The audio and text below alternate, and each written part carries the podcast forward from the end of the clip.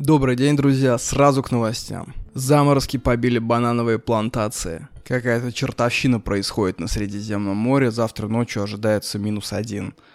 Вообразите себе, последний снег в этих краях падал, по-моему, в начале 90-х, когда подвыпивший Ельцин плясал и пел, а снег на Средиземном море все падал и падал. И теперь снова то же самое. На днях я спустился к бассейну около своего дома и увидел на нем изморозь. Вы представляете себе, тоненькая кромка льда покрывала лазуритовую поверхность воды. Но прежде чем вы начнете поднимать меня на вилла, давайте я скажу, что мой бассейн это вовсе не то, что вы представили. Это не балийское чудо, это болото, которое довели коммунальщики до состояния, что там плавают какие-то ящики, и вот-вот всплывет дохлая кошка, как ядерная субмарина. Кстати, о кошках. На днях я испытал очень необычное состояние, которое никто, кроме кошек, дать не может.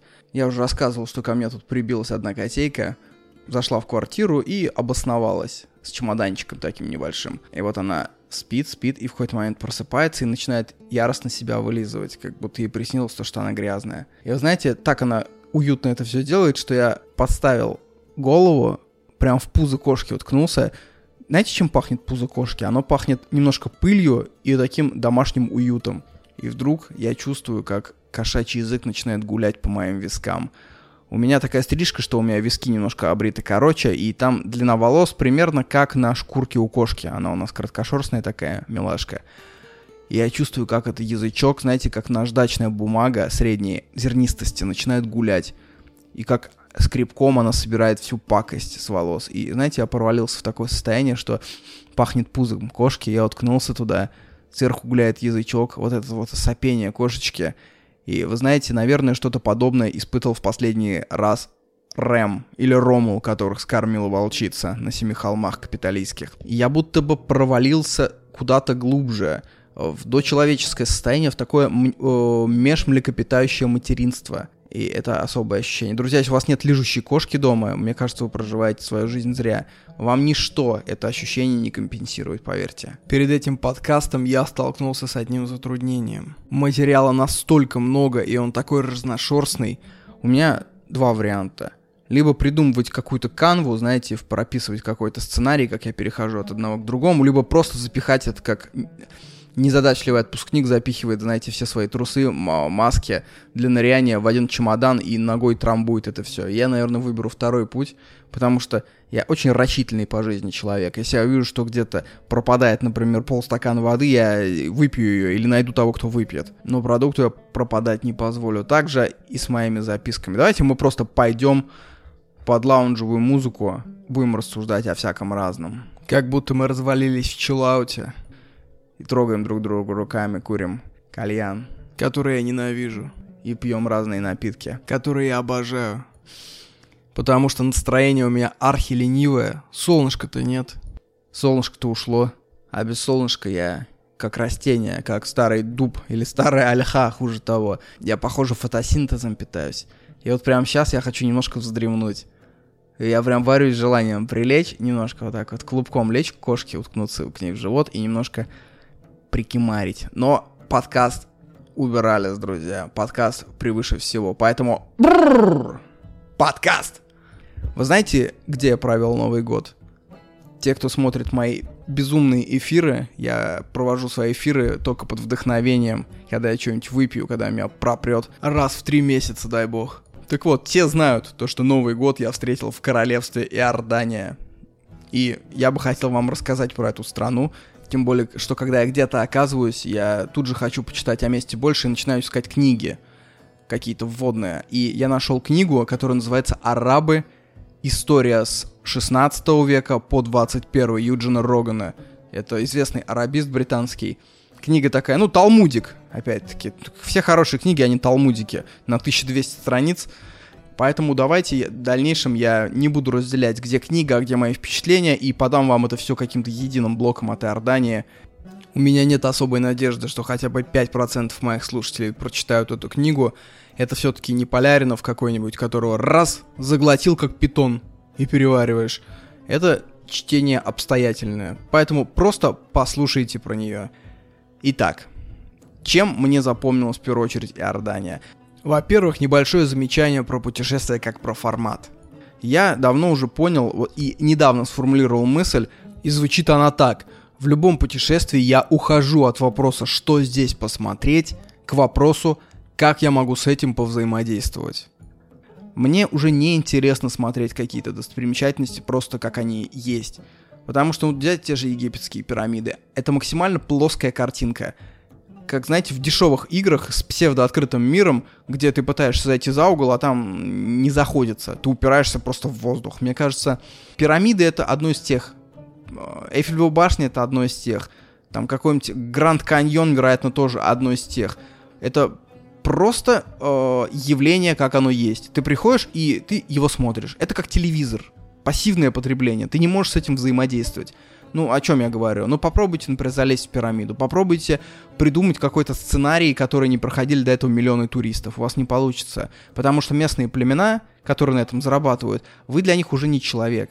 Вы для них один из туристов, и никакое другое взаимодействие, кроме денежного, в обмен на клишированные впечатления, они вам предоставить не смогут и не захотят. Поэтому приехал, залез на верблюда, заплатил за то, чтобы слезть с него, купил значок на холодильник, уехал с мыслью «я был в пирамидах». Чувак, ты не был в пирамидах. Я больше ищу вариант повзаимодействовать со средой. Потому что, ну, если ты, например, родом из Кемерово, как все приличные люди в 2022 году, ты уже перевзаимодействовал с Кемерово как только мог. Ты ходил по центру, ты ходил там в шарагу местную, ты там взаимодействовал с девочками, с какими-то бандитами, с ментами. В целом ты представляешь это все. Но если тебя перенести, например, в какой-нибудь мексиканский городок южного побережья, ты откроешь для себя другие взаимодействия. Или, например, перекинуть тебя в скалы. Ты можешь полезть по скалам. Ты можешь каким-то образом их сфоткать. Ты можешь поискать какие-то интересные камни, растения. У меня, само собой, выработалась традиция, э, по которой в каждой новой локации, в каждой новой широте, в каждом новом биоме я стремлюсь разжечь огонь и пожарить на нем мясо. Потому что первый раз, когда я помню, э, на островах Гили, это около Бали, вечером вышел к берегу океана, набрал сухих кокосов и каких-то обломков пальм, разжег из этого костер, я понял то, что он пахнет иначе, чем ну, стандартный костер, который я жег для шашлыков всю свою жизнь, взрослую в средней полосе России. Я об этом. Около египетских пирамид тебе никто никогда не даст разжечь костер. Это пустая локация.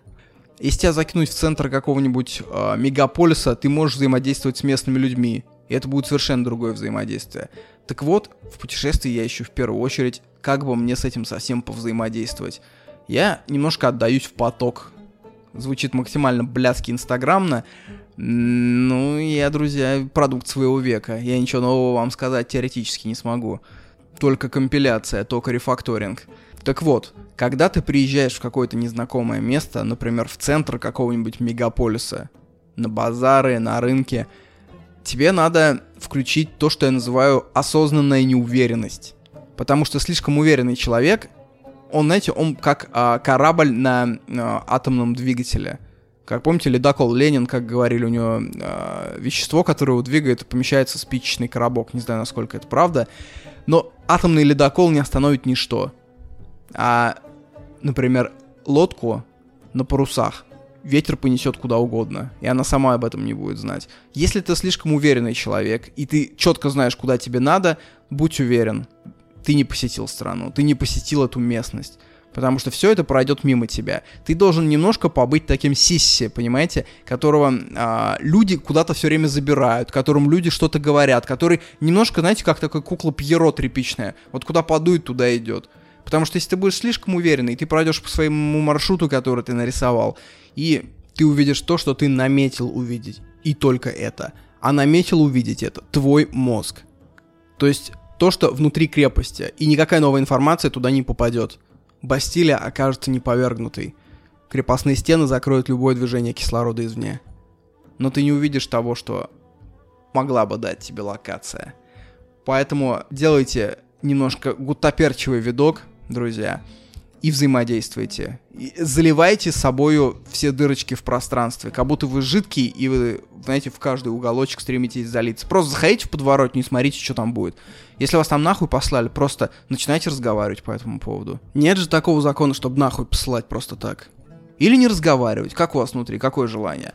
Если, например, вы увидите, что-то продают, вы можете спросить, где это он покупает. Можете пройти с ним. Если вы видите, как лоточник идет, например, и на тележке несет газовый баллон, вы можете посмотреть, куда он их везет, например. И поверьте, вам откроется что-то намного более интересное, чем первые 10 страниц TripAdvisor.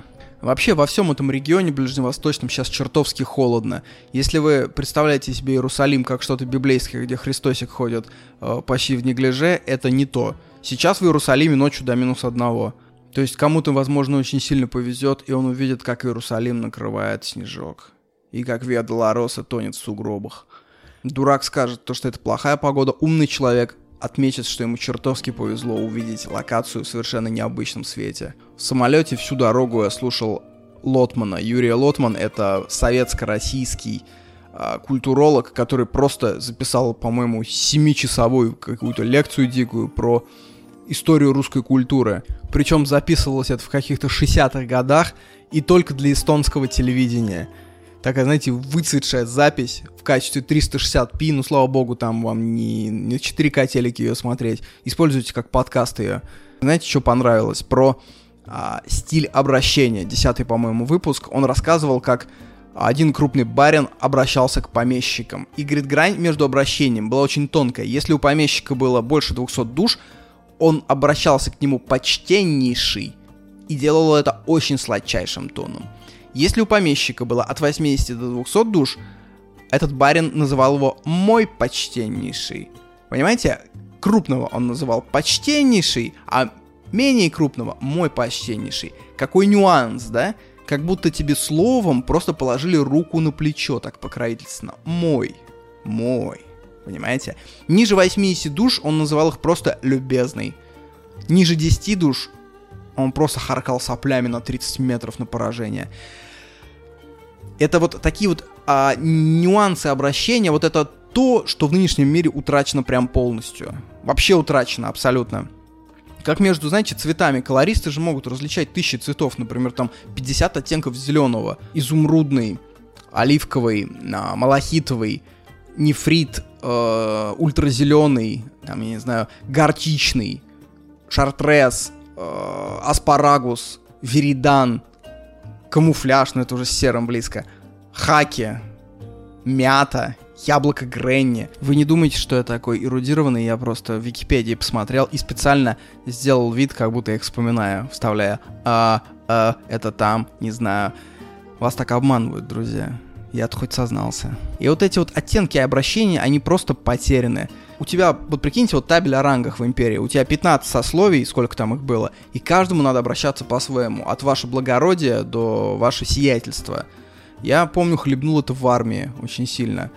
А, когда я заходил в кабинет, знаете, вот я служу там первую неделю, меня вызывают в кабинет, я захожу, там сидят 15 офицеров просто. И вот вы должны за секунду найти старшего по погонам, обратиться к нему, например, товарищ полковник, там, матрос т-т-т-т-т, решите обратиться к товарищу старшему лейтенанту такому-то. Он должен сказать, разрешаю. И ты такой, товарищ старший лейтенант, матрос такой-то, решите там взять э, тран транспортир. У меня вот эта социальная э, градация, она просто уничтожена, потому что я уже жил в демократическом обществе, демократическое в том плане, не то, что там парламент и свобода слова, а в том плане то, что ты ко всем обращаешься плюс-минус одинаково. У тебя там есть взрослые, к которым ты обращаешься на вы, и свои кореша, к которым ты на ты обращаешься. Все. А тут 20 видов обращений. И ты попробуй еще найди этого полковника, если они, они же не все сидят не так, чтобы ты их погоны видел сразу. Там кто-то наклонился, и ты там, ага, подполковник сидит, обращаешься к нему, и тут, знаете, поднимается сбоку, там из-под занавески выходит какой-нибудь там полковник такой, Чё, матросик, в глаза ебешься, что ли? Полковника не видишь целого? Ну-ка выйди и зайди. Мы как привыкли. Если нами недовольны, мы привыкли к очень однозначным проявлениям мнения о нас. Нас ругают, кричат, там, хмурят брови, стучат кулаком, иногда кирпичом кидают половиночкой. А вот такие вот старички-барины, которые делают разницу между мой любезнейший и любезнейший и любезный, они могут с тобой сладким тоном пробеседовать вечер ты будешь думать то, что ты им понравился, то, что ты очень приятный молодой человек, но ты не узнаешь, что ж тебя весь вечер просто парфанили в ноль просто. Тебя уничтожали. Ты просто черт галимый, тварь. Ты этого никогда не узнаешь. И вот такие старички, они вымерли. А вообще, я тут недавно понял, то, что этикет любой, это всегда про потерю чувственности. Ну, взять, например, чавканье. Ведь что такое чавканье? Это когда ты жуешь с незакрытым ртом когда ты жуешь с незакрытым ртом, проникает кислород и помогает пище быть более вкусной. Поэтому у китайцев, например, считается, ну, это известный факт, э, чавкать это типа комплимент, значит, значит тебе вкусно. Потому что реально чавкать вкуснее. Я когда ем один, я чавкаю как свинья. Потому что это, ну, банально вкуснее так есть. Перед кем мне тут выпендриваться? А когда я сижу за светским раутом, например, например, с бароном Огловским мы сидим, перекидываемся в твист, ну, заносят закуски, мы едим, я, ну, я же не могу чавкать в учредительном собрании. мне приходится за открытым ртом жевать. И это, знаете, как невкусно. Как будто ты картон ешь. Или, например, корсеты у дам, которые утягивают животы так, то, что она ничего потом не чувствует. А, это всегда про потерю чувственности. То есть как будто, а, знаете, этот этикет придумали, чтобы показать, чтобы вытравить из себя все животное, чтобы сказать, я настолько рацио, я настолько моя человеческая часть сильна, то что я сейчас это животное замучаю внутри себя. Я не буду чавкать, я не буду пердеть. Я вспоминаю, как а, во Вьетнаме один китаец пукал в магазине. Пердел, извините, пукают это... А пердят, сами знаете как. И вот он шел по магазину, он взял там какую-то газировочку, китаец лет 70. Такой, знаете, как... Э, он выглядел как э, корейцы из игры в кальмара, тот пожилой. И он идет с такой рассеянной улыбочкой, и как пердит. И, знаете, и смотрит тебе в глаза, мол, говоря, как тебе, братец, каково вот, вот этот китаец, мне кажется, прям жизнь познал.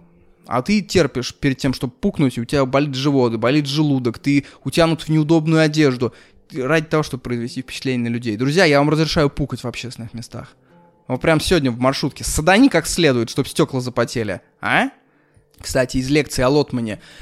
А, мне очень понравилась такая деталь. Он рассказал, как социологи измеряли такое понятие, как процент избыточных слов в речи. Оказывается, с каждым годом э, речь образованных людей, она становится все более и более избыточной. Что такое избыточность? Это когда на одно слово приходится очень мало информации. Как ее измеряют? Измеряют ее очень просто. Э, после каждого слова замеряют, насколько легко угадать следующее. Чем проще угадать следующее слово, чем значит, что оно менее нужно. Значит, оно, речь избыточна твоя в идеале каждое слово должно быть невыкидываемым из речи. То есть ты должен говорить так и писать, чтобы пока ты не написал следующее слово, читатель не должен знать, каким оно будет. То есть твоя речь должна быть настолько стремительная и ёбкая, то что никак предсказать это невозможно. Кстати, хорошая практика для редакторов, да, для писателя какого-нибудь.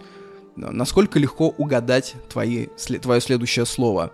И самое, знаете, где наиболее избыточная речь встречается? В газетах и в женской речи на улице. Давайте пример избыточной речи я прям придумаю. Солнце светит ярко и жарко, и лучи его такие горячие. Тут уже буквально по трем словам первым было понятно, что я хочу сказать дальше. Остальное все излишество. Но корона солнца палит сетчатку, как пенопласт. Пять минут посмотрел, минус два года зрения. Попробуйте какое-нибудь слово выкинуть из этого. Вообще, после Лотмана я задумался еще вот над чем – мы много читали и знали о людях, которые встретили революцию. То есть, как правило, это средний класс, который увидел, как толпы матросни и пролетариата высыпали на улицы, и дальше его ждали, ну, годы и десятилетия унижения, жития в э, родине, которая внезапно стала чужой страной. Про иммигрантов мы много читали, да? И вторая группа людей — это советские люди, которые встретили 90-е годы с э, приходом капитализма, рекламы, жвачки — но ведь были люди, которые встретили и то, и то. То есть, допустим, человек родился в 1895 году, допустим, там, в 22 года. Он встречает революцию. Ну, человек он уже думающий, как минимум. А, и потом в 90-х годах, когда ему там 94 года, он встречает распад СССР. То есть весь СССР прошел в его сознательной жизни. И я понял то, что мне безумно не хватает вот этого опыта. Я хочу почитать что-то э, с рефлексией на эту тему. То есть человек, который одновременно встретил образование советской власти и ее распад, который целиком этот этап прожил. Кстати, пример избыточной речи. Для этого человек должен прожить что-то около 100 лет и родиться, ну, в небольшом промежутке от 1890 до 1000, например, 900, до 1900. Вот. И, соответственно, умереть где-то с 1992 по 2000 там какой-то. Я думаю, таких людей были тысячи, на самом деле. И по-любому были из них интеллигентные люди, люди, умеющие писать ведущие мемуары. Я был бы рад, если что-нибудь такое вы мне подсказали. Даже забавно, знаете как? Чтобы человек успел, например, съездить за границу до 1917 года, может быть и не раз, и потом его заперло в железном занавесе на 70 лет, а потом в 90-х стариком он снова выехал за границу. Я вот про это бы хотел почитать рефлексию очень сильно. Или даже знаете как? То, что э, человек, например, вкладывал в ценные бумаги что-то, или у него было наследство в ценных бумагах, в акциях, в облигациях, и потом он оказался заперт в Советском Союзе на 70 лет, а потом он выехал и каким-то образом попытался получить свои деньги назад. Ведь понятно то, что там фондовый рынок в Штатах, он старше намного, чем 100 лет, и бумаги, вот эти вот засаленные грязные акции, которые ты сберег, например, э, в панталонах своей жены все 70 лет, ты их в 90-х годах вполне мог пойти и обменять на акции, на свеженькие чистые. То есть вся эта система сохранилась. Американский доллар, он до сих пор в ходу, там 1800 каких-то годов, ты на него можешь пойти что-то купить. То есть это все действует. Нам, конечно, тяжело это понять, нам, у которых, э, по-моему, валюта что-то 3 или 4 раза за 20 век менялась. Особенно вкусно, если бы у него были акции с реинвестированием процентов, дивидендов, то есть. То есть дивиденды пополняли, и по сложному проценту, например, он там купил на 100 долларов, и это превратилось бы там в миллион баксов каких-нибудь в 90-х годах. Представляете, какой приятный сюрприз. В процессе прослушивания у меня родилась еще одна мыслишка, одно замечание. Ведь наши бабушки и дедушки — это, по сути, первое поколение native electricity. То есть есть же такое разделение, да, uh, digital native и digital migrants, то есть люди, которые начали пользоваться интернетом уже в зрелом возрасте, и люди, которые прям с рождения родились, у них это было. Вот в переложении на эту теорию можно сказать, электричество когда вообще появилось массово в СССР? Ну, где-то в 20-х годах, прям в конце 20-х, начале 30-х, прям массово, я имею в виду, то есть, ну, чтобы все с этим взаимодействовали, имели опыт. И получается, наши бабушки, рожденные там в 30-х годах, они были первым поколением, которые родились, и для них не секрет, что идешь в туалет просто, и ничего удивительного, что ты шмякаешь, и просто свет включается. До этого люди уже постигали это в зрелом возрасте. Вы представляете, как все недавно было, наши бабушки, первое поколение только. Вот. А получаются наши родители, первое поколение, которое э, коренные холодильники. Это люди, которые родились, и для них не удивление, что еда хранится в холодильниках. В СССР первые холодильники, по-моему, в, конце 40-х только начали появляться. То есть, если не брать какую-нибудь партийную элиту, вот у людей это в 50-е, 60-е годы начали появляться. Однако, Лотмана, кстати, советую. Очень медленное чтение, очень медленное слушание скорее. Но удовольствие получаешь знатное. Я под него красить люблю. Я помню, целое окно красил, шкурил, красил и погружался в русскую культуру. Там про все, про еду, про обращение. Это намного глубже того, чем что изучают в школах. Что вы вообще знали о России. Вот слушаешь это и понимаешь, что, что Россию 19 и начала 20 века ты вообще не знал. То есть это абсолютно другая страна, наша Белла эпоха, как правильно говорить, я по-французски не толмач. А, то есть это эпоха, это русская античность мысль отнюдь не новая, но убеждаешься в этом раз за разом, когда такие слушаешь вещи. Итак, про Иорданию, друзья. 20 минут уже прошло. Вы знаете, что в Иордании больше всего удивляет? То, что ты попадаешь в страну глубочайшего контраста. Нам встречались люди либо прям очень классные, либо говнистые продажные петухи. Какого-то среднего значения не было. То есть ты встречаешь великолепных людей, которые готовы бесплатно тебя угощать кофе, которые готовы тебе давать деньги, у меня не было нала, например, ну, я уже готовился отъезжать, потихонечку нал весь скинул. Я подхожу, говорю, можно кофе? Только по карте обязательно, у меня налички-то нет, завтра уезжаю. Он говорит, сори, по карте никак.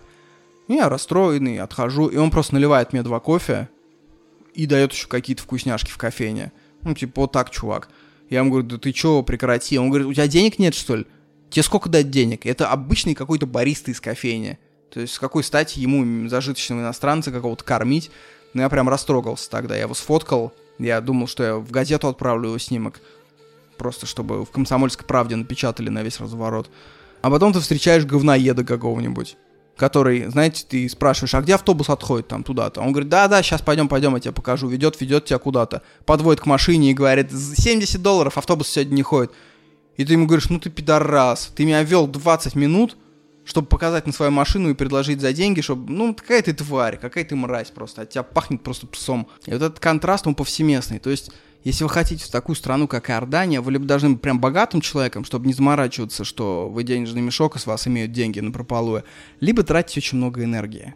То есть, вообще, такие поездки — это не отдых. Это другая форма работы.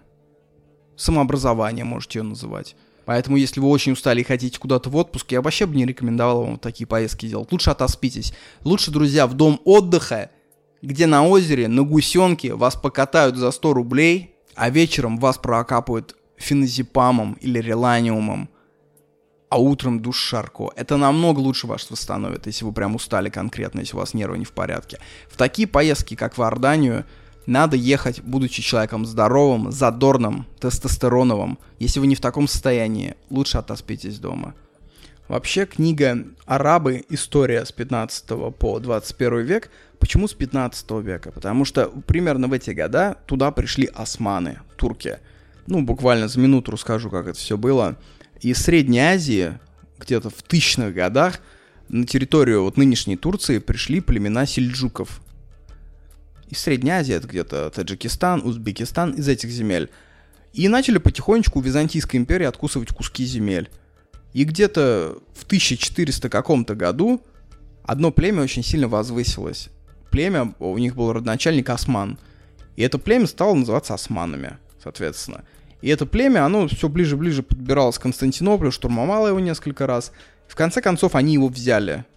Не знаю, я советовал или нет, на Netflix есть потрясающий фильм «Восход Османской империи», такой мини-сериал из семи серий про именно это событие, только про взятие Константинополя. То есть событие, которое длилось три месяца, и там семь серий про это. Это такой необычный жанр, художественная документалка. Это, то есть, смотришь фильм, прям художественный фильм, дорогой, хорошо поставленный, и в какой-то решающий момент просто показывают ученых, которые там сидят в очках таких в растянутых свитерах и говорят, «Ну, присмотритесь, куда летит ядро. Оно летит в сторону верхнего акведука. Почему? Потому что этот акведук...» И начинает просто рассказывать такие факты, от которых просто меняется твое осознание боя. Ты понимаешь, что это не просто так туда стреляли, и не просто так они, например, переносили свои корабли через цепь Золотого Рога. То есть смотрится одновременно и познавательно, и интересно. Ну и вот, турки-османы взяли Константинополь и основали Османскую империю. И потом они пошли во все стороны. Они пошли в Европу, захватили все Балканы, дошли до Вены. Собственно, чуть в Вену не вошли. Как твой брат в подъезде в 1997 со своими друзьями-наркоманами. Но Европа была не основным направлением. Они пошли на Ближний Восток, они захватили всю там остатки Персидской империи, современный Ирак, Иран, вот это вот все. Они пошли на юг, они захватили вплоть до Саудовской Аравии, они пошли на север Африки, они захватили Египет, они захватили Ливию, Алжир. Ну, то есть прям было построено за какие-то там сто лет величайшая империя. По размеру, ну, схожая с монгольской, а по своему влиянию намного большей. Это прям был золотой век турков, османов. Они об этом, кстати, очень часто вспоминают. Для них это как мы, там, у нас многие грезят СССРом и Российской империей. Это забавно. Мы, кстати, очень похожи этим. То, что две такие военные аристократии, военные империи, чьи лучшие года позади, а сейчас просто экономическая стагнация, коррупция, и которые все гретит. Эх, вот-вот мы тряхнем! Там периодически они карты перерисовывают какие-то, а, турки я имею в виду. Да, лидер националистов местных дарил э, турецкому президенту Тай, Таипу Эрдогану карту, где там Крым в составе Османской империи, где там Кубань, и нас тоже тут же все засуетились. Друзья, что суетиться? Мне кажется, такие карты, это как Жириновский, я не знаю, подарил бы Путину карту там с э, Польшей в составе Российской империи. Ну, это такое же бряцание каким-то заржавевшим оружием. Ох, кстати, я знаю, как улучшить твой день сегодняшний, дорогой слушатель. Набери в Ютубе, а не лучше иди в э, описание под подкастом, я оставлю там ссылку на документалку. Называется «Путешествие с Жириновским по Волге». Короче, была предвыборная кампания 94 года, и Жириновский со своими людьми арендовал целый теплоход и ехал по городам России с агитацией, со всем. И фильм снят про это. Это просто лучшее документальное кино, которое ты мог посмотреть. Это настолько сюрреалистичное, я даже не буду ничего про это рассказывать, просто поверь, если до этого ты смотрел что-то и читал по моим рекомендациям, просто садись аккуратно, не между делом. Отложи телефон и прям насладись. Я сегодня тоже это, похоже, пересматриваю. Я резко вспомнил про фильм «Путешествие с Жириновским». Жириновский, вот, знаете, если бы даже вся суть его деятельности заключалась в этом одном фильме, он уже родился не зря.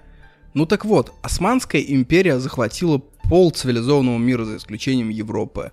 Именно с этого момента начинается рассказ в книге. То есть с того момента, как арабы в большинстве своем оказались под Османской империей, ну, грубо говоря, под другой мусульманской империей. Их центром стал Стамбул. И вот с этого момента начинается история арабов вплоть до 2018 года. Через все их нефтяные кризисы, через национальные революции, через разделение – и знаете, для чего это делается? После того, как ты прочитаешь эту книгу, тебе будет неинтересно вести досужие разговоры об арабах. Это называется такая штука сделать домашнее задание. То есть с этого момента мнение людей, которые вообще ничего не читали, вообще не были, и просто говорят, да, это арабы, их мнение перестает быть интересным. Потому что они не знают прям базу. Это как слушать человека, про, который говорит про историю России, если он не знает, кто такой, например, Малютас Куратов, кто такие опричники, в чем разница между боярами и дворянами? Вот это вот все. То есть, да, правильно, ты становишься снобским куском говна, который не хочет поддерживать разговор с теми, кто чуть-чуть не разбирается. Для этого и читаются все книги, друзья. Чтобы ты был, чтобы тебе было о чем надувать губы вот так вот, вот так вот, шею, губы, вот так вот, второй подбородок вот так наращивать. И стоять вот так вот в углу на тусовке вот так вот просто. Идиоты! О чем они смеются? Они даже не знакомы с принципами Танзимата. Вот ради этого читают книги все приличные люди в 2022 году. Так в чем же прикол Иордании? Что это такое? Иордания, вообще такой иорданской нации не существует и не существовало никогда. Как не существовало иракской нации, как не существовало сирийской нации. Вообще, это все союзы племен. Когда туда тысячи, после Первой мировой войны, когда Османскую империю дробили, рвали просто на части, как волки рвут теленка, заблудившегося в лесу, Российская империя забирала себе проливы, забирала себе Стамбул. То есть договоренность об этом уже была с французами, с англичанами, блок Антанты побеждал в Первой мировой. В альтернативной реальности, там, где не случилось бы февральского, э, февральской револю... февральского заговора, по большому счету, Стамбул был бы частью российского государства, и бы велись бы такие разговоры, там, ты где служил? Да я в Подстамбуле, братан. Там, или, а чё, куда ты поехал? Да на Дарданелку я поехал, искупаться хочу с ребятами. Это было бы абсолютной реальностью, но не сложилось.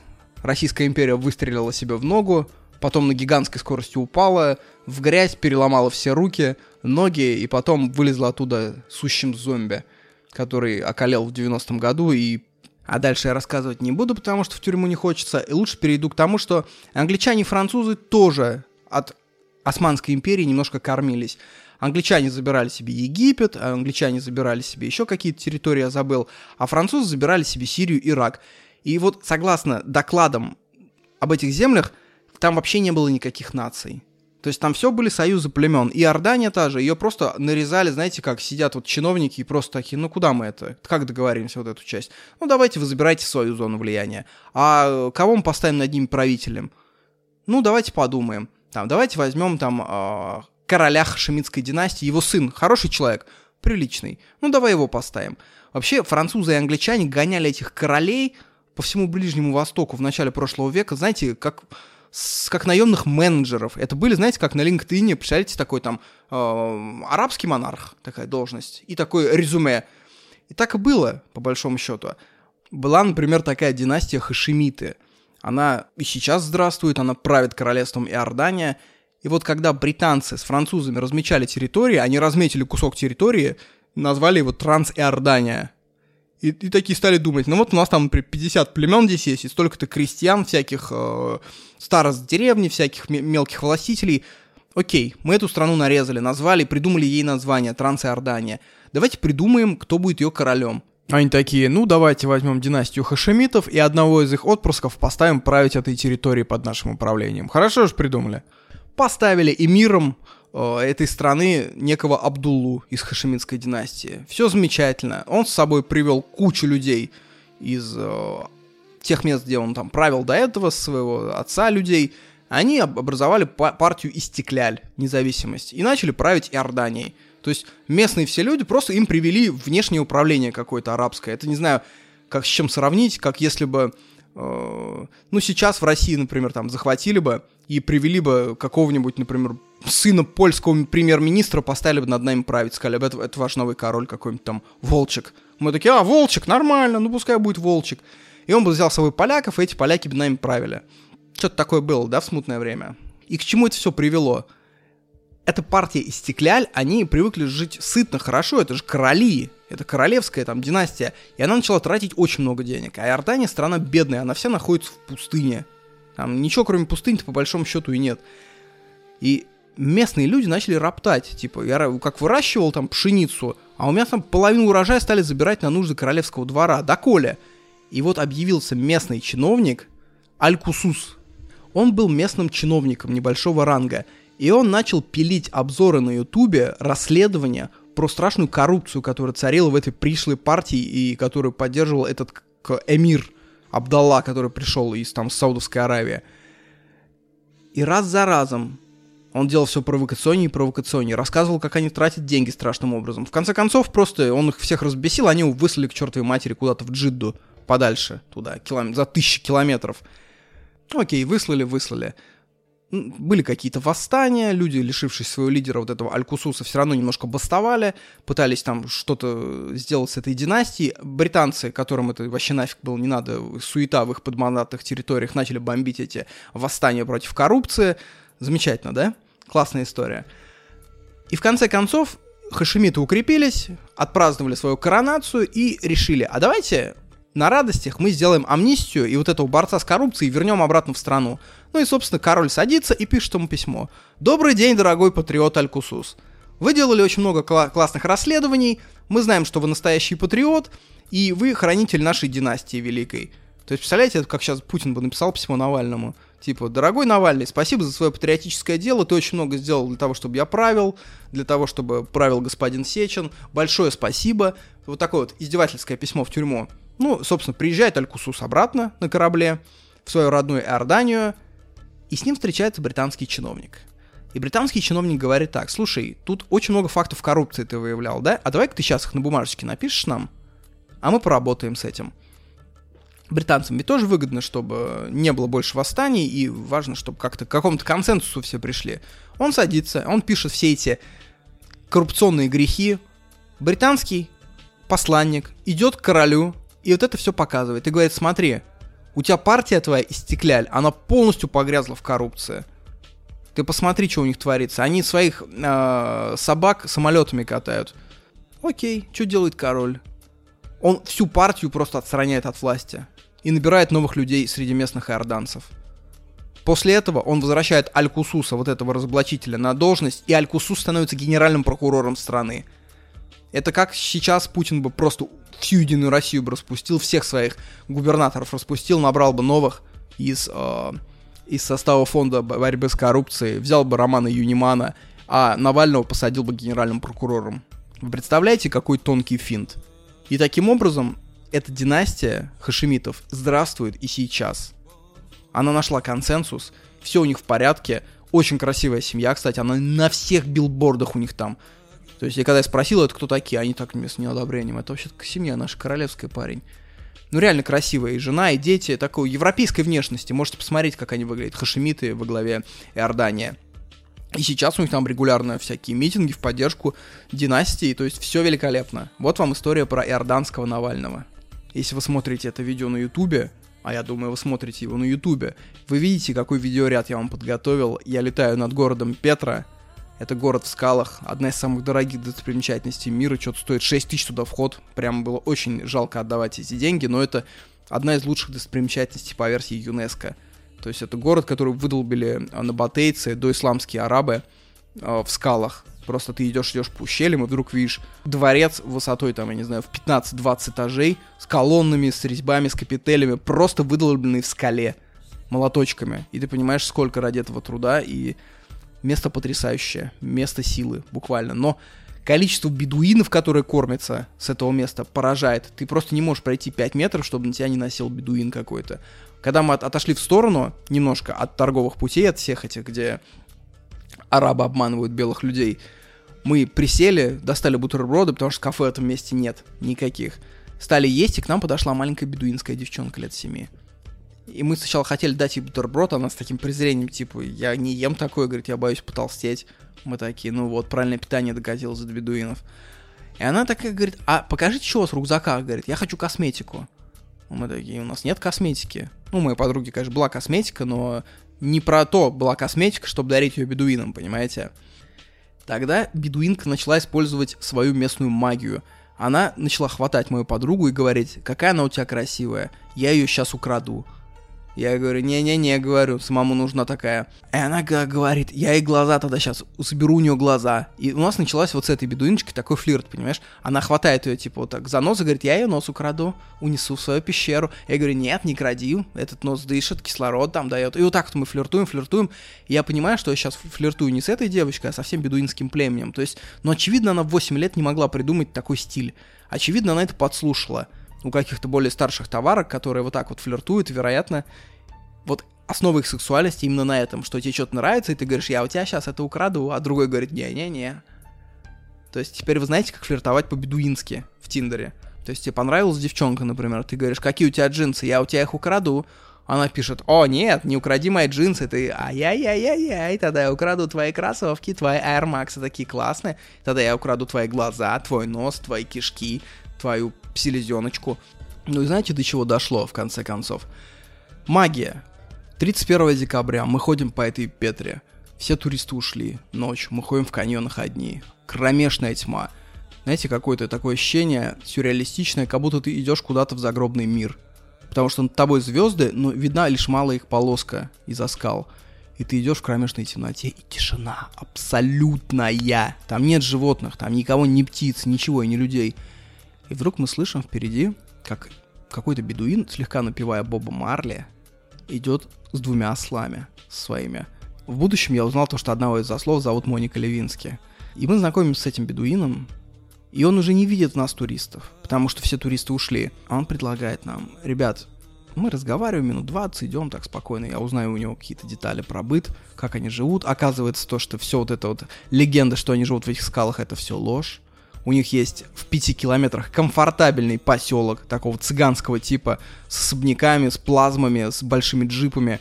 И они просто, ну, отыгрывают ряженых. Это как, знаете, в подрезанию было бы какая-нибудь там деревня, все говорили бы, вау, это настоящая русская деревня в шапках-ушанках с медведями, и там ходили бы мужики в балалайках с косоворотками, а потом время наступало бы 5 часов вечера, эти мужики снимали бы одежду, надевали бы джинсы, там, а, свитеры, садились просто в свои тачки и ехали бы домой майнить биткоины.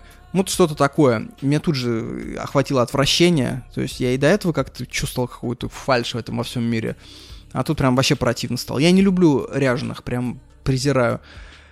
И мы разговаривали с этим бедуином, и он такой, ну, слушайте, ребят, давайте я вас накурю бедуинской шмалью. Я ему в ответ говорю, а ты знаешь, сколько людей погибло от травки, мразь? Лучше пить водку. Лучше пить спирт, метиловой, чем курить травку. Ты знаешь, что у нас в России за это сажают и правильно делают? Ты знаешь, сколько деды воевали за то, чтобы травы этой не было, поганой? Вот, я ему это все говорю, он мне говорит, о, ну ты же не в России, если ты покуришь у нас и выскажешь свое осуждение, и ничего тебе не будет. Я ему говорю, да, конечно, я выскажу, выскажу гигантское осуждение, потому что трава чудовищна, но сейчас давай, я ее покурю, чтобы потом рассказать подписчикам, как она ужасна, и чтобы они в России никогда не смели курить такое. Ну, короче, ладно. Он нам дает такую капелюшечку, там плюшки 4 было гашиша, катает нас на ослах. Если вы никогда не катались на ослах, это очень прикольно, потому что осел, у него большие проблемы с навигацией. Вот он идет по узкому переходу, знаете, с обоих сторон скалы. Он знает то, что он проходит, а то, что у тебя ноги по бокам, ему вообще пофигу. Вот он идет, и ты с этими ногами делай, что хочешь. У меня все кроссовки изодрало скалы. И в какой-то момент он просто поворачивает этих ослов в скалы, и он начинает скакать по скалам, осел. Ослы и бараны, они на самом деле могут даже на дерево почти ответственное забраться. У них настолько талант к этому. Но мне этот талант не люб, потому что я на спине стоял привязанный к стременам. Я понимал, что если осел упадет, я просто мне врыт все ноги к чертям. И в какой-то момент, когда он уже собрался перепрыгивать совсем огромную скалу, я заверещал, говорю, дружище, спускай, говорю, меня к черту. Этого осла за уши хватаю, говорю, стой, стой, стой. И по-русски я к нему, и по-английски, я думал, вдруг поймет. И он слазает с осла, он ехал с моей подругой на другом осле, вот, а меня на отдельного осла. Ну, то есть он и с девочкой посидел рядом, и доброе дело сделал. Я все понимаю, окей, без осуждения. Вот. И он бежит, и в этот момент осел с моей подругой начинает скакать куда-то в сторону заката, туда, в темноту. И он бросает меня, догоняет ее. То есть, короче, знаете, такой э, Шурик меняет профессию кино Гайдая. Мы договорились о том, то, что мы завтра придем к нему в деревню и приготовим там курицу по-бедуински. Причем он говорит, денег мне не надо, говорит, просто по-людски, по-человечески. Дело не в том, что мне жалко 10 баксов дать ему на курицу. Дело в том, что я не хочу быть мешком для денег. Мне категорически отвратительна эта роль. В любом состоянии. Поэтому я никогда не поддерживаю все эти туристические забавы. Но если приглашают по-человечески бесплатно, я иду. Но не плачу ничего. Могу принести с собой хавки. Могу помочь физически, кстати. Я бы с удовольствием любому из этих бедуинов помог бы физически. Но где начинается сценарий «давай, белый сахиб, денег», я прям всегда в отрицалово ухожу. Никаких денег. Ну и вот приходим мы в отель, у нас есть там бутылочка скотча, у нас есть еда, у нас есть четыре плюшки, мы их взрываем прям в отеле. А там Иордания такая страна, где можно курить везде. То есть ты едешь в автобусе обычным рейсовым, и там просто мужики в закрытом автобусе начинают курить сигареты и пепел стряхивать прямо на сиденье. И я даже, э, знаете, устраивал фотосессии, где я сижу в, в плотном автобусе рядом с какими-нибудь там женщинами и просто курю сигарету. И знаете, это какое ощущение запретности? Я просто представляю себе, я в России в маршрутке бы закурил сигарету, как меня растолкали бы мы убиваемся этими плюшечками. Нам становится настолько плохо, что мы включаем музыку Антохи МС, начинаем плясать в номере. И тут я понимаю то, что внизу тоже звучит музыка, и я понимаю то, что там какая-то дискотека местная. И мы просто срываемся. Я просто скажу, что мы были в пижамах. Мы только что поели шурмы, то есть максимально по-свински у меня на вытянутых трениках капли от местного соуса чесночного. То есть в таком виде, абсолютно раздраконенном, в тапочках мы выбегаем а там европейки танцуют сальсу, а местные арабы стоят и смотрят на это. Образованные арабы, скажу так. Интеллигентные. Вы не думаете, то, что там все арабы это люди с гортанным наречием, которые режут баранов в, в скалах. Э, точно так же у меня какая-то знакомая не верила, то, что в Азербайджане есть хипстеры. Она не верила, что в центре Баку есть хипстеры. Но почему бы им не быть, друзья? Если у вас такой опыт отношений с азербайджанцами, что вы видите в них только торговцев помидорами, это потому что вы в таком месте находитесь. Там прекрасно много и хипстеров, и поэтов, и бизнесменов, и вообще людей разного толку. И во всей стране, во всех странах этого полно. И вот арабы смотрят, как они пляшут эту сальсу, и видно, что европейки, знаете, такие пафосные, такие стрёмные. И видно, что они этот танец изучили, и теперь они им, знаете, доминируют. Такая колониальная доминация. Типа, смотрите, как мы научились. И арабы хлопают им и пляшут, но видно, что огня нет. И тут залетаем мы в таком, знаете, босяцком наряде, просто включаем Антоху МС. И просто начинаем отплясывать чисто на энтузиазме. Вот чисто на том, что внутри горит огонь, вот ты прямо его просто разбрызгиваешь во все стороны и все. Вообще плевать, что с тобой происходит. Ты пляшешь, пляшешь, ты можешь содрать себя косоворотку, сбросить ее об пол и начинать плясать ГПК, потом переходишь в лезгинку, потом начинаешь э, кружить свою даму, потом резко ее роняешь, потом вскакиваешь на диван, начинаешь бить в грудь, как Гонконг, Кинг-Конг. Надо ли говорить о том, то, что европейки позорно засели в телефоны, отвернулись к нам спинами, а арабы плясали плясали с нами как бешеные. В этот день мы разрушили колониальное бремя белого человека. Мы погнали эти империи, и взамен мы учудили русское коловратство, друзья. Настроение было великолепное. Мы плясали как бешеные. И в какой-то момент так много не протанцуешь, я вам сразу скажу. Активного танца минут 15 это как э, бег на пульсах близких к критическому, то есть ты начинаешь задыхаться, ты мокрый. И в какой-то момент я понял, что я хочу обратно в номер, я хочу припить, я хочу там разбалдеться, и все, я устал. Я им говорю, все, пошли, мы уходим, арабы нас провожают, и вызывают лифт, и под музыку мы заходим в лифт, и они на колени, хлопая, вызывают нам лифт, и мы уезжаем. Это прям восторг. Это восторг. Кстати, вот у многих европейцев у них какие-то реально крайности, вот как я заметил. У них либо совсем левизна в стиле поцелуем ботинок чернокожему, либо какой-то колониализм прет прям дикий. Вот серьезно, им нужен э, деколонизационный дискурс. Я теперь понимаю, зачем в университетах, и американских в том числе, так много преподаются и расовых теорий, и вот это вот все, э, потому что они иначе не понимают. Все это касается, конечно, только Западной Европы, Британии, Франции, частично Германии, Бельгии какой-нибудь. Э, и, как ни странно, Канады, по моему опыту. Южная и Восточная Европа, к вам вопросов нет. Вот, ну, в целом у меня сложилось такое впечатление. Вот вам еще один пример. Мы стоим, выбираем специи в одной арабской ловчонке. Рядом стоит британская семья. Такого, знаете, среднего класса. Не топ of the middle class, а такое middle of the middle class.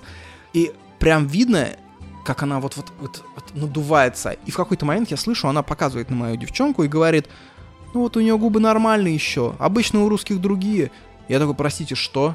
То есть она общалась с хозяином арабом на английском, прямо никак не скрываясь, обсуждая нас как зверушек. Она такая, нет-нет, у вашей спутницы, говорит, губы хорошие. У нее, она вообще, говорит, выглядит очень умненькой. Это, говорит, редко встречается среди русских. Мы, говорит, только что встретили одну, говорит, вот такими губищами, в дорогой одежде, говорит. И она пыталась в лавке торговаться и потом сказала, что у всех арабов одинаковая идея обмануть. Как она посмела? Расистка. И в этот момент я стою на нее и понимаю то, что расистка тут только одна – это она. Это, вы знаете, это человек, которому, э, ребенок, которому сказали, например, не мучить кошек. Он сказал, все, я понял, кошек я больше не буду мучить, и пошел мучить собак. Она не понимает то, что расизм это не обязательно в адрес черных, в адрес арабов. Расизм может быть в отношении русских. То есть, когда ты, например, обсуждаешь человека другой нации и открыто при нем говоришь то, что, ну вот эта зверушка еще ничего, у нее губы нормальные, она выглядит еще более-менее умненькой. Ну, вообще, в целом, конечно, варвары. Это пиздец какой российский дискурс. Надо было сказать, знаете, как ей? Начинается любимая рубрика, да? Как надо было ответить ей? Надо было сказать, премного благодарен вам, действительно. Мы тоже встречаем э, многих британцев, и вы выглядите более-менее прилично, что удивительно. У вас не текут сопли на манжеты, вы не рыгаете, это очень классно. Я вами восхищен, потому что большинство британцев, которые я встречал, они очень любит пить пиво и расшвыривать бутылки, пока им не дадут за это лещей. Вы удивительный человек. Ну, как бы, надо было так сказать, а в реальности-то я сказал... Ну, короче, вот так вот. Что-то промямлил, друзья. Нет такого дара сказать четко и красиво. Надо подумать. Нет, на самом деле ни то, ни другое. Я сказал что-то среднее. Я сказал, что во всех нациях есть плохие люди, есть хорошие. И у меня друг азербайджанец, и сосед у меня эвенк. Ну, типа в этом духе что-то я сказал. Так вот, я летаю на дроне над Петрой. Вы сейчас смотрите это видео, и вы не знаете, каким трудом оно мне далось, потому что вообще в Иордании летать нельзя. Перед каждым полетом ты должен согласовывать с, ме- с местным министерством авиации любой полет. Время, дату, локацию, цель. Ну, это нереально. То есть никто никому ничего не одобряет. Ты либо летаешь на свой страх и риск, либо не летаешь. Понятно, почему это сделано. Потому что там вопрос десятков километров, и начинается сектор газа, начинаются голландские высоты, начинается палестинские ПВО. Ну, то есть, вы сами знаете, там до сих пор идет конфликт. Когда я в девятнадцатом году был в Израиле, в какой-то момент я в Израиле очень все дорого, я пошел в магазин, чтобы купить продуктов, и на квартире своей, снятой на Airbnb, я хотел сделать картошечку с грибами. Я уже возвращаюсь, подхожу к подъезду, и я слышу сирену над всем городом, сирена в Тель-Авиве. Я бегу домой и смотрю, мой хозяин, ну, погано, да, звучит, мой арендодатель, окей, у которого я снял хату, он сидит, перед ним пять мониторов, и он такой, война, война, Сейчас мы пойдем в бомбоубежище. Довольный, как черт просто. Я говорю, какой, что? Он говорит, палестинцы нанесли по нам ракетный удар в районе порта Яфы, упало две ракеты, сгорело шесть машин. Мы сейчас наносим ответные удары, и наша авиация там улетела на голландские высоты, пидорасить всю эту территорию, просто сравнять их с землей. Ненавижу палестинцев. Короче, конфликты до сих пор случаются. Кстати, не могу не коснуться темы еврейского народа, потому что в книге про арабов, которую я читал, про это была целая глава, называется «Палестинский вопрос», и несколько фактов, несколько историй настолько поразительных, что я прям ночью, читая книгу, я просто вскочил, начал записывать, понимая, что это будет прям ля бомба в подкасте. Возможно, я просто необразованный человек и не знал всех этих деталей, но что-то мне подсказывает, что раз я не знаю, то и большинство людей, значит, тоже не знает. Блин, корона упала, погодите. Потому что это настолько внезапно и настолько ломает всю нашу логику, ну, сначала краткая предыстория. 1920-е годы. Британцы владели Палестиной, э, ну как владели? Это была их подбандатная территория. Э, территория, на которой жили арабы. Это их страна. И британцы решили евреев переселять туда. Ну, то есть было такое вот решение, что евреи должны вернуться в территорию, откуда они когда-то вышли. Евреи тоже как бы сионисты их называли, и они сами себя называли так. Они были как бы не против. И вот с территории бывшей Российской империи, с Польши, они потихоньку начали туда переселяться. Напомню, что никакого Гитлера еще в помине не было. Ну, арабам это, конечно, прям очень не нравилось, и они устраивали против евреев всякие провокации. Ну, кому понравится? Вот представьте, что ты живешь где-нибудь там, я не знаю, в Сибири, в каком-нибудь э, Барнауле, да? У тебя там квартира в центре Барнаула, и вдруг э, американцы говорят, вы знаете, вообще Южная Сибирь — это территория гуннов была 2000 лет назад, а гунны сейчас это венгры, поэтому давайте мы к вам переселим в центр Барнаула, там 40 тысяч венгров каждый год.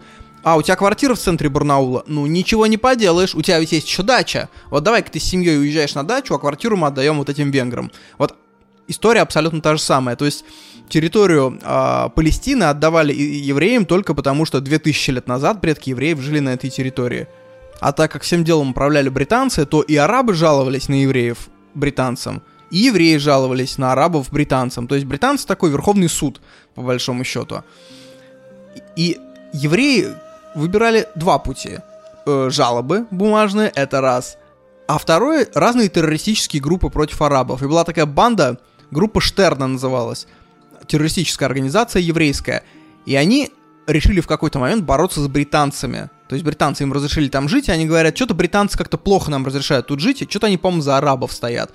Какую-то белую книгу издали, на основании которой э, мы можем пребывать всего 20 тысяч человек в год на нашей земле. Что-то не нравится. Сколько хотим, столько и приезжаем, поняли? Они начали нападать на британцев на территории Палестины. И в какой-то момент, это был 1940 год, этот Штерн, глава, думает, кому же обратиться, чтобы Британию приструнить с этих земель выбить? Кто может быть нашим союзником? И вы уже догадываетесь, да, к кому он обратился? Он обратился к Третьему Рейху. Он написал письмо, буквально, «Добрый день, дядя Гитлер. Мы евреи. Вы, как вы знаете, у вас есть еврейский вопрос. Мы предлагаем решить его так. Вы просто высылаете всех евреев к нам, мы тут сбрасываем Британию, и вы лишаете всех евреев. Ну, в оправдании его можно сказать, что о Холокосте тогда, ну, никто не знал, это все после Второй мировой только появилась информация. Но сам факт, как еврейские казаки пишут письмо нацистскому султану с предложением скипнуть Британию с этих территорий, но Третий Рейх прочитал и ничего не ответил. Еще одна история. Еврейские террористические организации продолжают взрывать консульства, убивать чиновников. Они убили, по-моему, какого-то британского очень важного шишку в Каире. Прям пристрелили около дома. А еврейское правительство на подбандантных территориях, оно на словах осуждает эти еврейские банды. Типа, не, ребят, мы такими методами не боремся. Премьер-министр Израиля, там Бен Гурион говорит, никогда. Но британцы раскопали документы, на которых белым по красному написано, что правительство израильское поддерживает эти террористические группы. И британцы спрятали эти документы временно на территории одного иерусалимского отеля, который называется «Царь Давид», чтобы в дальнейшем передать Британию. И, собственно, прикиньте, какой был бы скандал, что официальное еврейское правительство спонсирует теракты. Еврейские группы понимают, что если это попадет в прессу, это пиздец полный всему их еврейскому делу. И что они делают? Они просто взрывают весь этот отель со всеми постояльцами. Шестиэтажный отель просто заносит туда 200 килограмм взрывчатки к фундаменту и взрывают. Это, опять-таки, это не а, какие-то данные из газет э, про коварных жидов. Это книга современного арабиста из Стэнфорда. То есть я думаю, что, наверное, это научный факт. Третья еврейская история. Евреи продолжали нападать на, собственно, там, британцев, и в какой-то момент британцы схватили двух террористов еврейских – и евреи схватили взамен двух сержантов. Ну, представляете, что такое сержант? Это, ну, солдат практически. Схвати... И евреи говорят так, если вы казните наших ребят, мы казним ваших сержантов. Британцы такие, я с террористами не работаю, не договариваюсь, и казнили двух террористов еврейских. Ну, взамен евреи казнили двух этих самых сержантов. И фотографии с казненными сержантами угодили в прессу. Это 1947 год. Вы представляете, в Британии начинаются антиеврейские погромы по всей Британии. Прям громят лавки, избивают людей, евреев. Появляются огромные надписи на стенах, типа «Евреи должны умереть». Типа, Гитлер, наверное, был прав. Это два года, со, два года прошло со Второй мировой войны, и в Британии появляется такое. Это, конечно, взрывает голову. Израильтяне, конечно, няши, построили великое государство в песках, но историю надо знать, и она очень любопытная. Так вот, возвращаясь к дронам. Ну, я провел свой дрон, Я им летал везде там практически, и над столицей, и над какими-то военными территориями. У меня там сигнал терялся, я впервые такой видел, как говорится, ваш дрон проник на авторизованную территорию, у вас там есть минута, чтобы оттуда уехать, иначе дрон будет отключен. Ну, короче, дрон со мной, малыш, вот он лежит. Я полетал везде, но над Петрой я был близок к тому, чтобы его потерять. Проблема в том, то, что там был ветер. Я улетел с э, лобби отеля, то есть на третьем этаже, аккуратненько, пока никого не было, я стартанул с ладошки, улетел за 3 километра, летал над Петрой, над всей. И когда я решил возвращаться обратно, я понял то, что ветер до этого бывшим попутным стал резко встречным. И скорость моего лайнера уменьшилась с 10 метров в секунду до 2. И я понял то, что я его обратно не верну. То есть, ну, обидно. Я, конечно, выбирал дешевый дрон, но даже дешевый стоит 50 тысяч рублей, да и материал жалко. Я лечу над этими скалами отвесными и понимаю то, что ну, я явно не долетаю обратно. Я включаю автоматический возврат, он летит, летит, летит. И тут я понимаю то, что начинают встречаться и какие-то военные части. Я понимаю, что если дрон грохнется, ладно, в скалы, но если он грохнется на военную часть, у меня будут не только проблемы, связанные с тем, что я просрал дрон. Будут вопросы, да? И в какой-то момент я понимаю, что все. Я пролетаю скалы, и там осталось там 3% заряда. Я понимаю, что надо сажать дрон, ну, просто в пустошь. Я успеваю сделать скриншот экрана, направляю камеру вниз, и дрон падает туда. Мы тут же хватаем рюкзаки, бежим к этому месту, там метров за 600, делим его на квадраты, прощупываем, и через там 30 минут находим этот дрон, валявшийся где-то вместе с бутылкой энергетика, выпитой под каким-то кустом колючки какой-то. То есть вы видите прям кадры раритетные в этом плане. А через 5 минут после этого началась песчаная буря, и над всей Петрой поднялись 300-метровые такие, знаете, смерча из пыли. Если бы я в этот момент там летал, ну, конечно бы я ничего никуда не вернул. Про ваххабитов, да, наверное, надо рассказать еще из этой книги про арабов. Кстати, если вы способны читать длинные вдумчивые книги, читайте. Книга, книга очень интересная, она как какой-то остросюжетный сериал. Почему? Ну вот смотрите почему. Ваххабиты Какая у вас ассоциация с словом ваххабиты? Наверное, если вы примерно 30-35 лет, вы помните в 90-х годах э, все российские новости из Чечни, вот эти очкой Мартан, вот это Гудермес, вот это вот все, вот эти слова, знаете, как из детства возвращения. И там постоянно слово ваххабиты использовалось. Я думаю, что ваххабиты это какие-то лютые террористы. Во многом так и есть, но по большому счету это государственная религия Саудовская Аравия. Как она образовалась? Возник такой чувак. Его имя было Аль-Вахаб. Кстати, когда вы говорите по-арабски, надо немножко делать, как будто вы глотаете. Вот так. Аль-Вахаб. Аль-Вахаб. Аль-Вагдад. Вокзал у них там был такой в Аммане. Аль-Вагдад. У меня кошка стартанула просто с дивана от ужаса. Так вот, ислам делится на, в целом на суннитов и шиитов, это вы, наверное, знаете. Основное различие то, что сунниты они считают то, что халифами исламского мира должны быть люди достойные в первую очередь. Шииты считают то, что они должны быть э, потомками пророка Мухаммада. Это самое главное. Именно э, эмира Али, халифа по имени Али, который был зятем пророка Мухаммеда. Вот для них главное это вот эта преемственность. Есть там всякие еще алавиты, есть там всякие та-та-та. И самое главное, появились в 19 веке, так называемые, в 18 веке, наврал, появились так называемые ваххабиты. Когда в России были Екатерина II, Суворов, Ушаков, в песках Саудовской Аравии, где-то на границах Османской империи, появился такой проповедник по имени Аль-Ваххаб. И он начитался у средневековых э, арабских богословов то, что надо вообще откинуть все наносное, что возникло в исламе дальше третьего века после пророка Мухаммеда. То есть ну, грубо говоря, 800 лет ислам шел не туда. Что в первую очередь он им предлагал откинуть? Мусульмане начали поклоняться за эти 800 лет святым. Это прям центральный пункт был. Святой это, ну, любой достойный человек, который много сделал для ислама. Ему поставили памятник, потом на месте памятника вырастает мечеть, люди там приходят ему, пишут записочки, молятся, как у нас там Николаю Чудотворцу какому-нибудь или Андрею Первозванному. Аль-Вахаб сказал как? Это многобожие, ребят, называется. Вообще-то то, что вы делаете. Это пиздец. Многобожие в исламе — это грех страшнейший.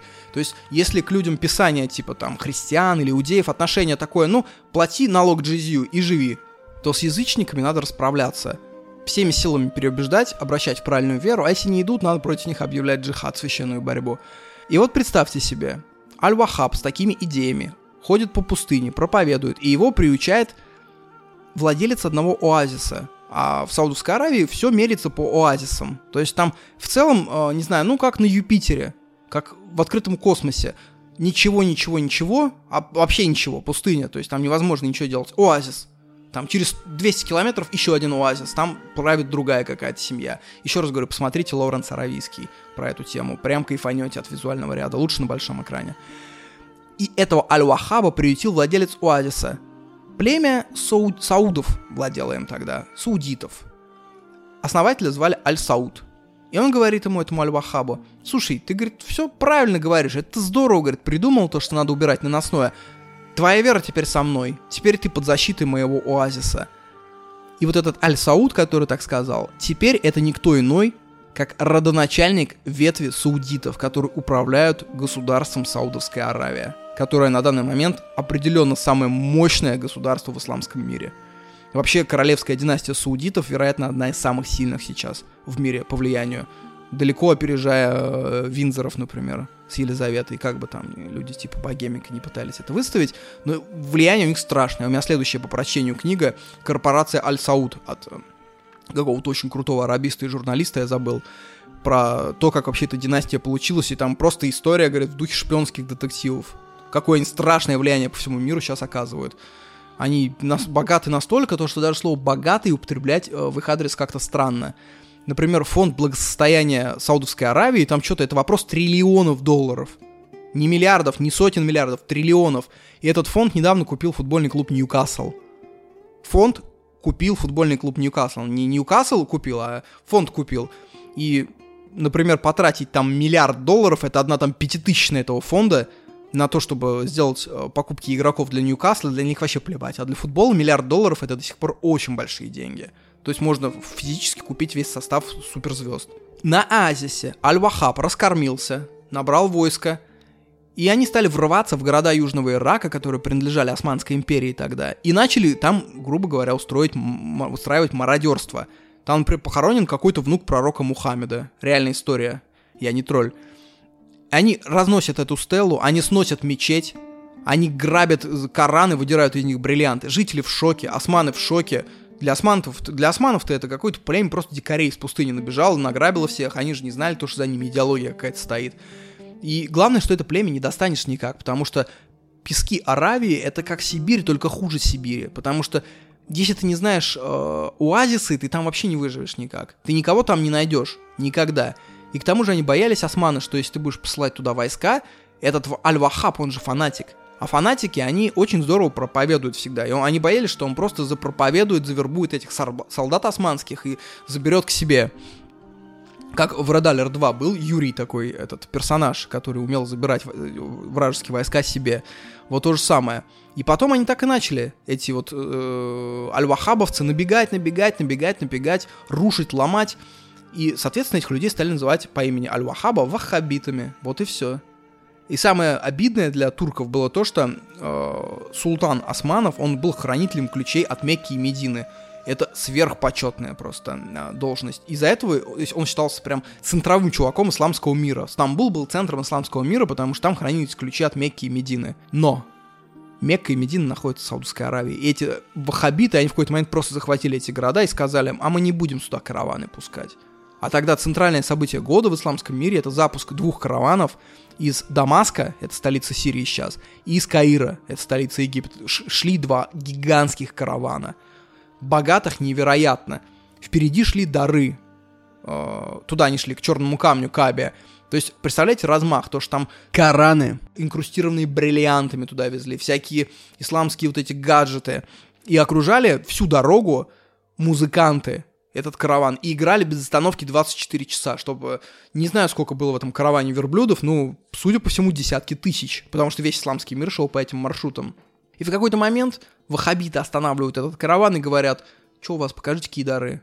Открывают дары, а там и в адрес э, святых тоже добрые слова. И они говорят, вы что, многобожие тут развели, что ли, ребят? Ну-ка, выгружай Кораны. И, собственно, не пустили караван. И султан был посрамлен прям жутко потому что ты называешь себя главным человеком в исламском мире, а тебе какие-то люди говорят, а вы не пройдете в Мекку. Нет дороги здесь. Мани-мани. И что делает султан? Он обращается к правителю Египта Мухаммаду Али. Мухаммед Али, который боксер, он не был первым чуваком с этой фамилией. А этот Мухаммад Али, он был гений, который из простого раба превратился в императора Египта, грубо говоря, императора, он иначе звался. И дальше идет целая глава про него. Как он взращивал свою империю. И вам интересно уже, да, что он сделал? А я не расскажу. Потому что это просто остросюжетный сериал. Вся книга вот из этого и состоит. Если вы имеете терпение, если у вас не разъебанная концентрация внимания, вы просто насладитесь этой книгой, друзья. Ну и напоследок я хотел бы рассказать еще одну детальку. Когда мы ходили в центре Аммана, первый день мы ходили по местным автомобильным районам, нам город не понравился. Такой, знаете, город автомобильный, для автомобилистов. То есть узенькие тротуары, огромные проезжие части, очень шумно, чертовски шумно. А потом мы вышли на базар на местный, и там мы уже разошлись, потому что это тот вид базара, где ты идешь и просто натыкаешься на то, как э, окровавленная курица без головы дергается в агонии, потому что там прям рубит куром голову, например. Вот такие вот райончики. И во втором выпуске, в февральском подкасте, я буду использовать материал с этого рынка. Я прям очень много там снимал, поэтому ждите, друзья, февральского подкаста. Ну так вот, на этом рынке я встречаю чувака, который сидит со своими двумя друзьями. Такой полудедок, лет 45. По ним вообще тяжело понять, сколько им лет, честно говоря. Пустыня старит. И они торгуют бананами, я говорю, я тебя сфоткаю с друзьями. Двое говорят, вот его фоткой третьего, а третий как начал сопротивляться. Оказывается, у арабов есть такое верование деревенское, что когда ты фоткаешь, ты крадешь душу. И эти двое приятели, они были городскими, они в эту шляпу уже не верили. А вот этот третий, он был с деревни, и, видимо, он прям жестко верил, то, что я сейчас его душу украду на матрицу. И он как запаниковал, он как начал метаться просто от моей камеры. Я его успокаиваю, чувак, не буду, говорю, воровать. Обычно, говорю, всегда ворую душу арабов. Сегодня твою не буду воровать, я тебе отвечаю. Вот, и смех, и юмор. То есть такой, знаете, дружеский троллинг они над ним произвели. Я помню, когда я был в армии, мы лежали в госпитале, нас, по-моему, ветрянка скосила всех. Прикиньте, вот там 9 человек лежат в одной палате и никаких развлечений никуда не выпускают. Телефонов-то еще не было толком, смартфонов, негде посидеть. Книг, там одна книга была, «Крестный отец», ее все прочитали. Даже кто читать-то не умел. И с нами был один там татарин из глухой деревни какой-то. И мы в какой-то момент начали над ним угорать. Он, он как-то проговорился то, что он боится зеркал. Потому что, то есть, там какая-то бабушка мертвая, да Ваника вылезет через это зеркало. Ну и мы начали ставить, собственно, вот это зеркало около его постели. Он просыпается, зеркало. Он убирает его, просыпается через две минуты, зеркало. Нас же тупо больше было в том плане, то что ему-то просыпаться в 9 раз чаще надо было, и мы довели его до истерики. То, что он «убери зеркало, я его разобью!» А разбивать-то нельзя. Казенное имущество. И вот я эту историю вспомнил и подумал, какие дети жестокие, черт побери. А кто-то и вообще не вырастает из этой жестокости. В этой же Петре мы встретили одну женщину арабскую, ей было лет 27 где-то. Она сидит, и на ней лица нет. Она вся изможденная, вся покрыта пылью, она говорит, ребят, я типа три дня не ел, дайте еды, к черту денег. А мы только что съели прям пирожные вкусные, там, бутерброды. И я говорю, слушай, подруга, ну нет, могу деньги. Она говорит, не надо денег, еды. И я стал думать, рефлексировать, почему она голодная. А бедуины это вовсе не бедные люди. Вот это племя, которое владеет Петрой, которое там кормится, а у них джипы, у них дорогая недвижимость. Тут варианта два. Либо она нам врет для какой-то цели, и это какой-то open, ну, чтобы нас заманить в какую-то схему, либо она наказана. Как еще объяснить то, что в таком богатом племени она не ест? И я стал думать, что, вероятно, у них есть правило, то, что все проданное, все нажитое они не берут себе, они сдают в общак племени. И общак дальше распределяется, ну, как они считают нужным. И эта женщина, вероятно, продавала очень мало. То есть у них есть правило, что кто меньше всех продает, тот не ест. Ну, чтобы лучше продавали, потому что иначе объяснить настойчивость их детей и женщин, которые тебя хватают за руки и придумывают тысячи схем, я никак не могу. Откуда у них берется мотивация так обманывать? Я думаю, не кормят самых лузеров. А то, что племя как-то связано с иорданской властью, и я думаю, это прям очень интересная деталь, потому что с нашим бедуином, который дал нам гашиша, мы разговорились, и мы посетовали на то, что чудовищно дорогой алкоголь в этом месте, где мы остановились. Ну, то есть заходишь в магазин, то есть банально там бутылочка какого-нибудь дешевого вискаря 1008 стоит. Бутылка вина 1005 которому цена там 400 рублей. То есть там пить, ну, реально прям Билл Гейтс может только позволить себе набухаться там. Я ему говорю, а почему так дорого? Вы же, говорю, вы пьете алкоголь? Он говорит, мы пьем типа, ну, вечером, когда Аллах не видит, разумеется, мы пьем алкоголь. Я говорю, что, вы покупаете по этим ценам? Нет. Нам, говорит, этот алкоголь продают по субсидиям. То есть мы его покупаем где-то за 500 рублей литр. У меня такая подруга сразу, о, а можно, говорит, бутылочку через вас купить? И вот этот милый парень, который шел с нами, он мгновенно замыкается, переводит разговор. Мы, видимо, он с дуру проболтался, и мы коснулись какой-то очень запретной темы. Вероятно, если бы узнал то, что он продает белым алкоголь по ценам для своих, вероятно, бы ему башку открутили. Потому что это, вероятно, субсидия только для своих и прям жестко под запретом. Вот я не скажу то, что я что-то много узнал, но я погрузился, и я немножко это одеяльце приоткрыл. Очень тесная связь, мы еще встретили одного русского, ну как русского, он был с такой бородой окладистой, он так руки держал. Наверное, он был мусульманином с каких-нибудь кавказских республик. Мы встретили в одном уездном городке, и он сказал так, тут, говорит, все про всех все знают. Во всех городах Иордании. Вообще в арабском мире, говорит, русское общество, оно атомарное. То есть ты можешь не знать, кто живет в соседнем подъезде. Тут все про всех знают. Кто как зарабатывает, кто что делает. Поэтому люди тут очень боязливые. Они 20 раз подумают, прежде чем что-то сделать, что нарушает общинное мировоззрение. Я это понял, знаете где? Когда мы из одного маленького городка пытались уехать на рейсовом автобусе, обычном, не туристическом.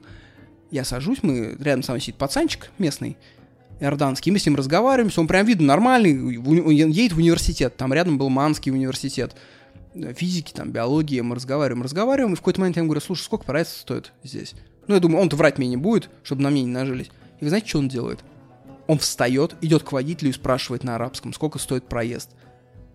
Просто представь эту ситуацию в России, что ты едешь с каким-нибудь французом в автобусе обычном, он тебе говорит, сколько стоит проезд, и ты вместо того, чтобы сказать ему 30 рублей, чувак, ты идешь к водителю, которого ты не знаешь, ты никак не связан со сферой туризма, подчеркиваю, ты едешь в универ, и ты спрашиваешь, здоров, дядь, тут это, французик едет, будешь с него кормиться, что ли? Водитель такой, да не, говорит, назови ему нашу цену. Вот он приходит, и он говорит мне эту цену. И когда я выхожу, я заплатил эту цену, ко мне подходит сзади другой чувак и так шепотом мне. А проезд-то стоил полдинара. А я заплатил динар. На самом деле, что динар копейки, что полдинара. То есть динар это 100 рублей, а про это 50 рублей. Ну, то есть, ну, невелика разница за час дороги, но сам факт просто. То есть, любое взаимодействие и про тебя спрашивают. То есть важно, с кем ты приехал, важно, как ты приехал, важно, могут ли местные за тебя что-то сказать. Корм ты, либо человек. То есть страна сложная, страна тяжелая, страна безумно интересная. Ну и по традиции похвастаюсь немножечко, встану на табуреточку и расскажу то, что это не единственная книга, которую я прочитал за этот месяц. Я их прочитал штуки 3-4. И скриншоты с этих книг, то есть самые яркие моменты, которые мне понравились, я всегда отправляю в свой закрытый канал который называется «Говорят книги». Доступ туда очень просто получается. Через Patreon. Я, кстати, очень благодарен тем, кто э, заносит мне на подкасты на Патреоне. Благодаря вам, возможно, этот подкаст продолжает выходить, потому что, сами видите, рекламы никакой нет, потому что мне как-то не хочется осквернять э, такой приятный труд свой э, какой-то рекламой второсортных YouTube-блогеров, которые там распаковывают э, какие-нибудь роллы. Поэтому тем, кто донатит, big love and respect, друзья. Например, в этом подкасте я ни словом не обмолвился про книгу Натальи Лебиной «Пассажиры колбасного поезда». Это, по сути, э, раскопка советских привычек, которые в нас глубоко заложены, как они взялись, как, например, в советском обществе относились к ЗАГСу, к браку, как относились к смерти, как относились к еде. И все она берет с 17 -го года по 90 и исследует в, в таких небольших эссе, страниц на 15 каждая. Книга потрясающая и кучу скриншотов я с него понаделал и выложил в этот свой канал, доступ к которому через Patreon. Ну что, друзья, наверное, такой вот необычный подкаст подходит к концу. Я, честно говоря, устал рассказывать. Я думаю, он получился не слишком суетливым. Я очень на это надеялся и не похож на ту бурду, которая возникает после новогоднего стола в животе. Знаете, когда там оливье намешаны, и мандаринки, и шампанское, и поверх курочка с майонезом. Я надеюсь, все как-то по полочкам вы разложите сами, без моей помощи. Но пока что давайте до февраля, господа. Февраль короткий. Говорят, в этом году будет 28 дней всего лишь, к сожалению. Так что работы предстоит много. Салют, пока.